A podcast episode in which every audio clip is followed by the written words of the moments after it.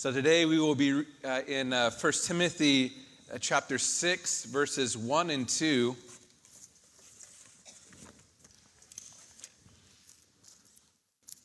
And you need to pray for me as I preach through this message today. It is a very challenging couple of verses. And so I uh, prepared all week, and then I went to listen, see if I could listen to some of my favorite preachers preach the text. Bunch of chickens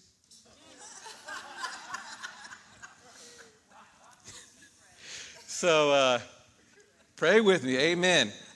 We'll do this together. If you haven't been with us, we've been going through uh, First Timothy together, and we're learning what it is to be the people of God. We're learning what it means to be the family of God together. And as we did that, and we looked through First Timothy, we we came we come to a point right in the middle, and we'll spend more time talking about this uh, in a couple of weeks we come to 1 Timothy chapter 3, and there is the fulcrum of the scriptures, the fulcrum of this message. And so I'm going to begin there today before we come to 1 Timothy chapter 6 to give us some, some understanding of where Paul is going with the church here in Ephesus.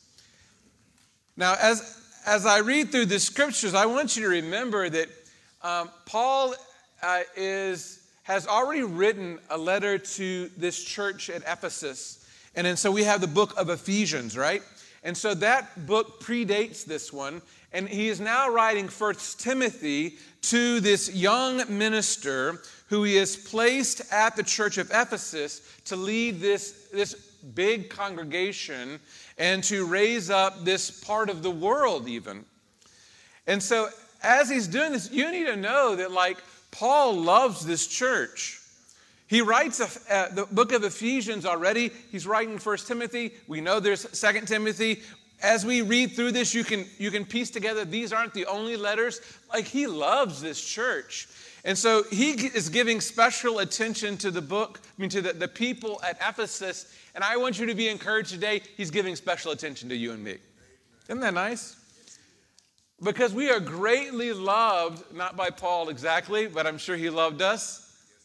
But we are greatly loved by our Lord. And so he wants to show us the way. The mystery of godliness, chapter 3, verse, verse 14. He says this I hope to come to you soon, but I'm writing these, these things to you so that if I delay, you may know how one ought to behave in the household of God which is the church of the living God, a pillar and buttress of the truth. Great indeed, we confess, is the mystery of godliness. He was manifested in the flesh, vindicated by the Spirit, seen by angels, proclaimed among the nations, believed on in the world, taken up in glory, period. Period. That's it.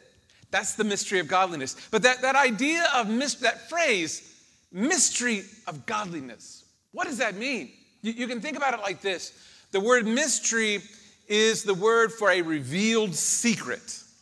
So it's not a secret that's no longer known, but it's, it is a mystery that has been expressed, it's been shown. So you know what the answer to the mystery is. It is a revealed secret and it is for the purpose of godliness. So, this mystery has an outcome in the people who understand the mystery.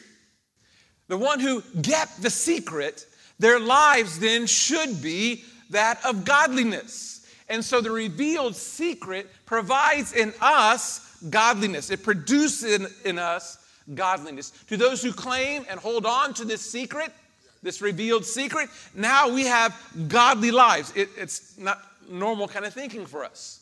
But that's what, what Paul is saying here to beloved Timothy. I want you to preach and teach the mystery of godliness. In fact, this little, you see how it's, how it's written in your Bible, that, that it's kind of squunched together? Because this was a saying, a song, or a, a hymn. It was something that was repeated over and over again. They continue to share this message with each other over and over and over again.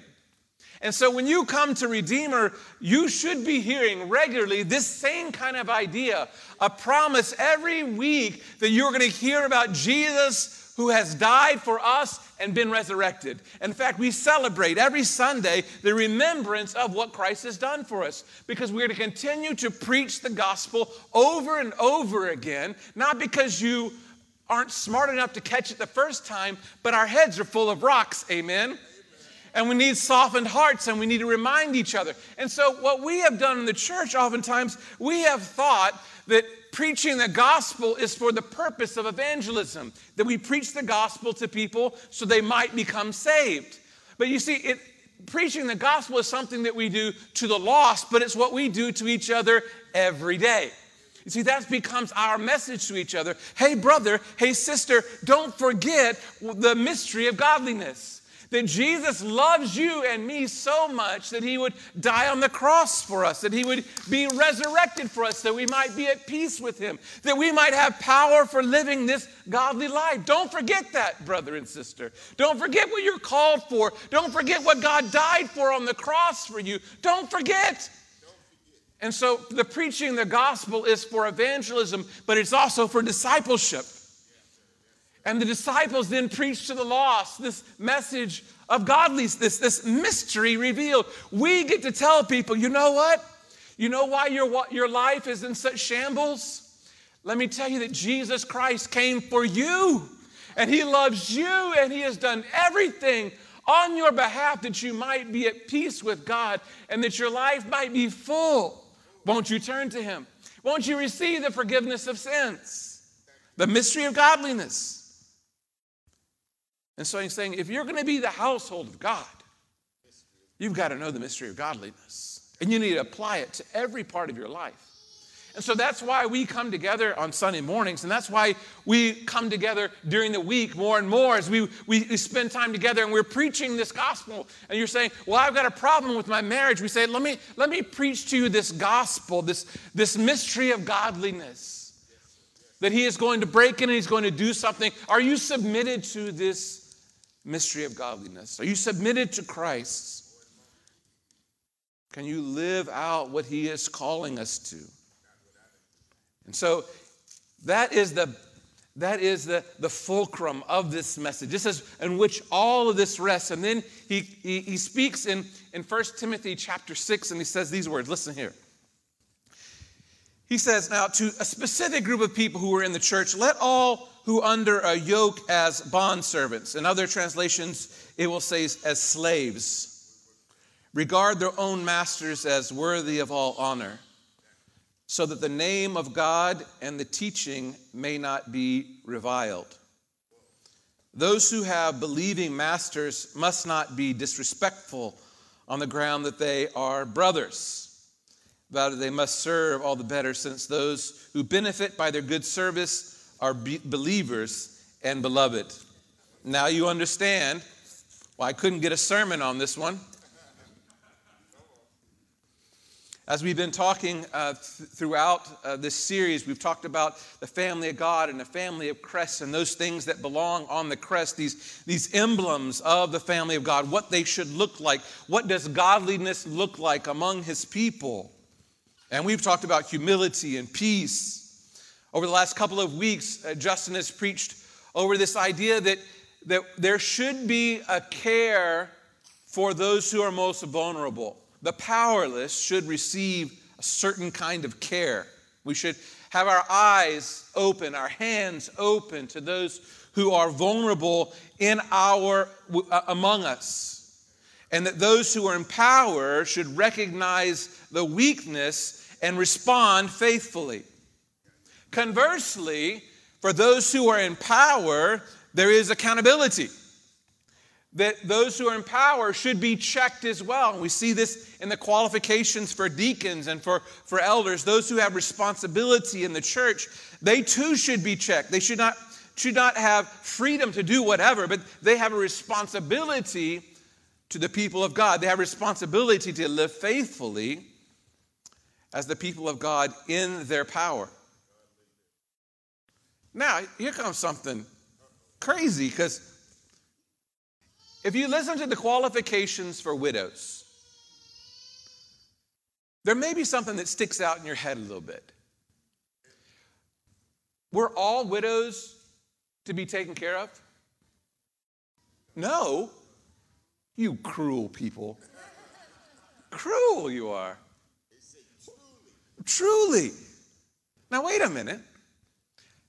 Our natural inclination would be they're widows. Widows is, especially in the ancient world, and even today, was like the lowest form uh, uh, of life. You had no one to care for you if you were a widow. Your, the, the, the breadwinner in the home wasn't there. Your place. Remember, the book of Ruth is all about this, right? The, the loss of the husband sent the family into great jeopardy. And so you see here that he says, now you're supposed to take care of a specific kind of widow, not all of them. And so, you know, I, I, kind of my gift is the gift of mercy. I'm like, well, that's kind of mean, Paul. Is there enough money in the till, or what's, what's going on here? Why can't we take it there as people? But what Paul is saying, and he echoes what we see in the Old Testament, is that when you judge, you should not be partial. You should not be partial to the rich, nor should you be partial to the poor. That the rich you, you may be partial to because you want to win their favor. They could do something to you. The poor, you have to be careful not to be uh, partial to and, and, and favor them others because you feel sorry. He said, now hold on. Everyone has a responsibility in the family of God. Whether you be the richest person in the church or you be the poorest person in the church, you have a responsibility to God to be faithful within the body. So, for those who are widows, Widows have a certain responsibility when no one else is there to provide for them to live a faithful life, to be serving in the family of God, to be praying, to be to washing feet, to, to care for those around them. And you know, we have people in our church like that. Truly widows. Truly widows. And so, just because you are either of low position or a great position does not mean that you are not to serve, that there is some reason why you are disqualified because of your position. Rather, you should be serving. You should be faithful. You should be claiming the mystery of godliness in your life, no matter what place you are in the life of the church. Now, as I read through that, maybe. Maybe you're like me. I was like, that seems a little hard, right? In verses 1 and 2. When, when he says, now, now, slaves, obey your masters. And you're kind of like, come on, Paul, why don't you say, like, let them, let them go, stand up, you know, freedom, right? Amen? Does anybody feel like that? Was it just me? Then you kind of go, hmm, can we even preach this in our day? Can we say these things? It, does it implicate us as those who are in some ways uh, supportive of slavery. I want to tell you, Paul was not supportive of slavery. And, I, I, do want to give you a little context for the kind of slavery, the kind of life that, that Paul was living, the context. Because this, this is written to a people in a certain time and place. And our situation is different, but it is, it is still uh, it, it is important for us today to hear these words.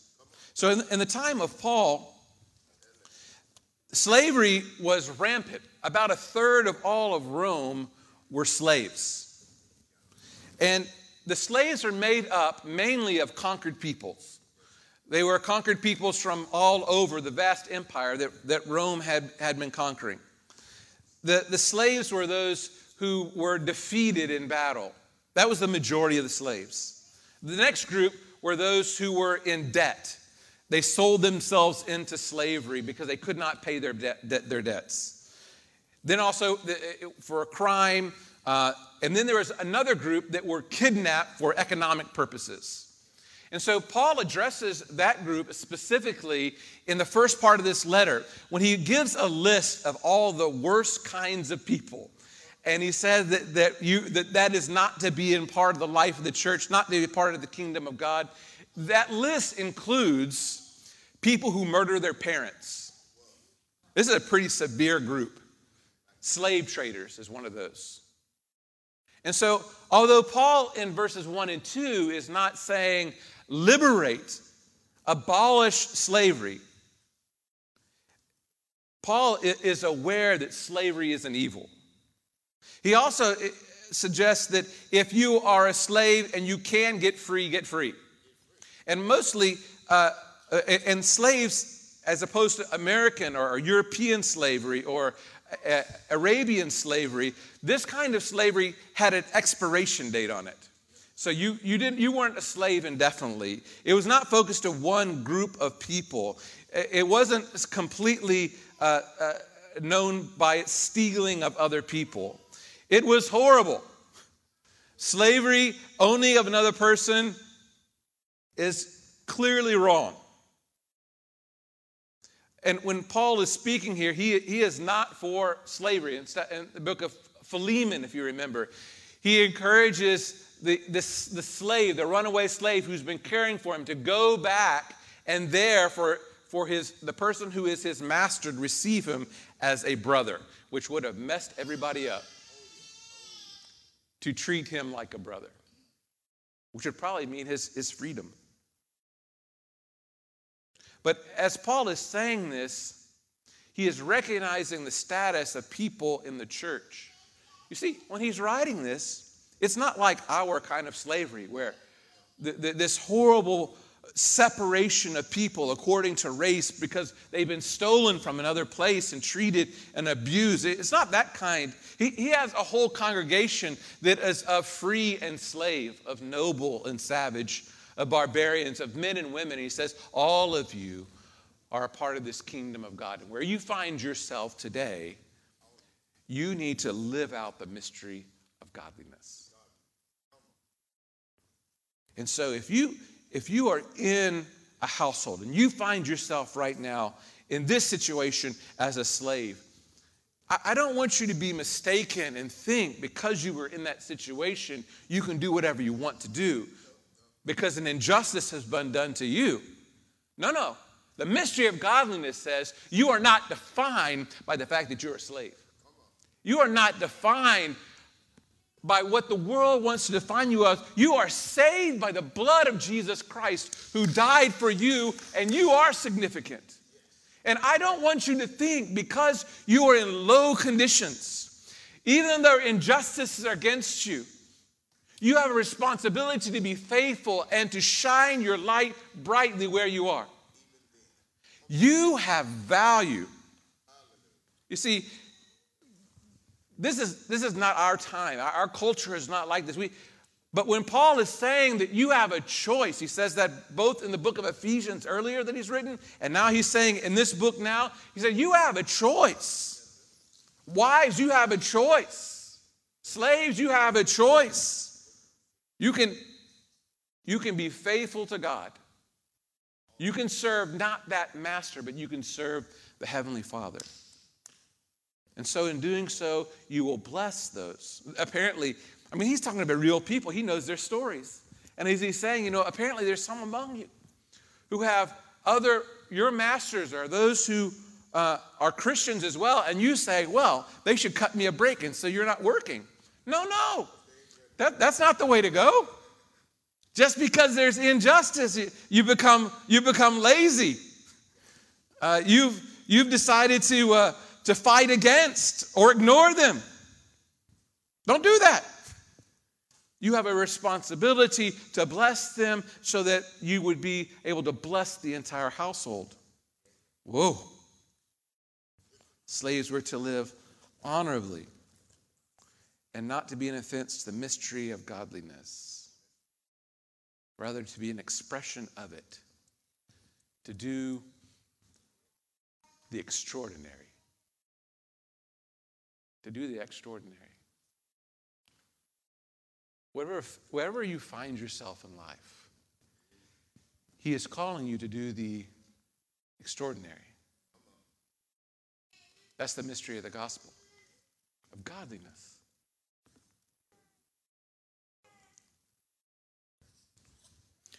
Some of, some of y'all heard of this, one of my favorite people in the world, Marshall Flowers. Some of y'all heard this story before. There was, was a guy who uh, was chronically homeless. And he came to our church and uh, he, was, he both was here in Brenham and oftentimes at Mission Waco. And I had heard a story, and it took me later till I put the two and two together. When I was at Mission Waco, I heard about this man named Marshall Flowers.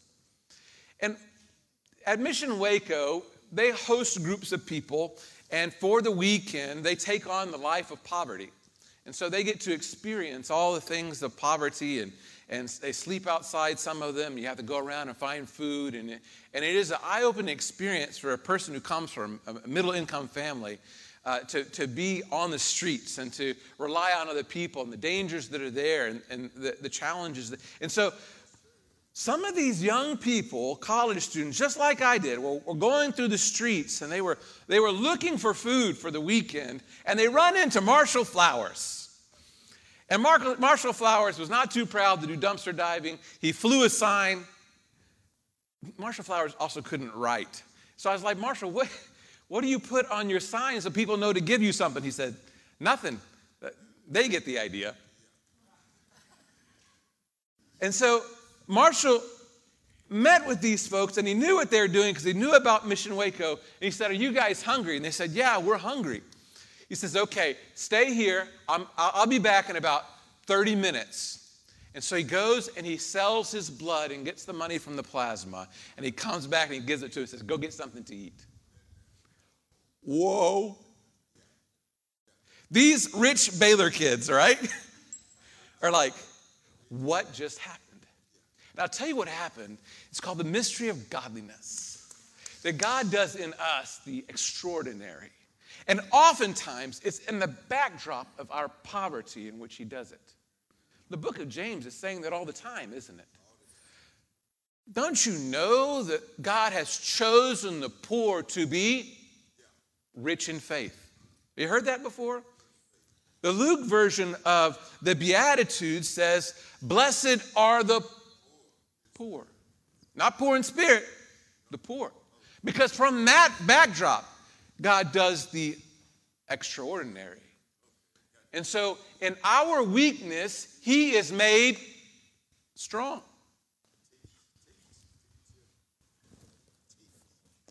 Ephesians 1 was just read a few minutes ago. Um, Roy read about that we have spiritual blessings. All the spiritual blessings we need are reserved for us in the heavenlies, that He has prepared them that we might receive them and live them out. What does that require of us? It means that you and I need to preach to each other over and over and over the mystery of godliness. That all of this matters, that we are somebody in Christ Jesus that He has called us to be His people and to express this kingdom wherever we go in extraordinary kind of ways. That you can expect from the people of God, whether they are great or whether they are low, they are going to love you because they have been first loved. That they are going to, to work through their salvation in such a way that they would be people of peace, that they would be people of forgiveness, that they would be people of grace. They would live out this mystery of godliness. James 2 1 says, not to show partiality. Don't, don't bring in, don't have the rich people come in and say, okay, you sit at this really nice seat, and then someone who's poor come in, you say, we're full. Or you say to the poor person, you need to move back because so and so is here, right? Show no partiality. Why? Because those who come from that situation have an opportunity for even greater faith. And against their backdrop of poverty, the extraordinary is even easier to see. So, church, I want you to know that as we have more and more people come into our church, who come from humble backgrounds. You should see them and say, Ooh, I bet you there's a story there. I can't wait to see. And we'll preach the gospel to each other over and over again. And we will watch God do the extraordinary among us. Not because we're great, no, because we're terrible. Our heads are full of rocks and our hearts are, are hard. But we serve a God who has come to save us. And he does great things with us at our expense and for his glory. Let's continue that preaching. Amen. No matter where you are. Now, if you read a few verses further, four and following, you're going to see that he's going to talk to a different group of people on the other end of the spectrum. We're going to skip over that. We'll return. We preached about it before. It's awesome. We should return. We'll be returning to it as well. But if you want to hear a, a sermon on that, we're going to post that on our in our newsletter. Uh, there's a, Tim Keller has a great message on those verses. He does a much better job than I would do anyway. So, so you want to listen to him. He skipped verses one and two, though. By the way, just want to say. Uh, but listen, listen to uh, Tim Keller. Uh, there'll be an opportunity there. I think you'll really enjoy that message as well as he speaks to um, the, the greater the need for contentment among those who are the upward and progressive. Uh, be a blessing to you.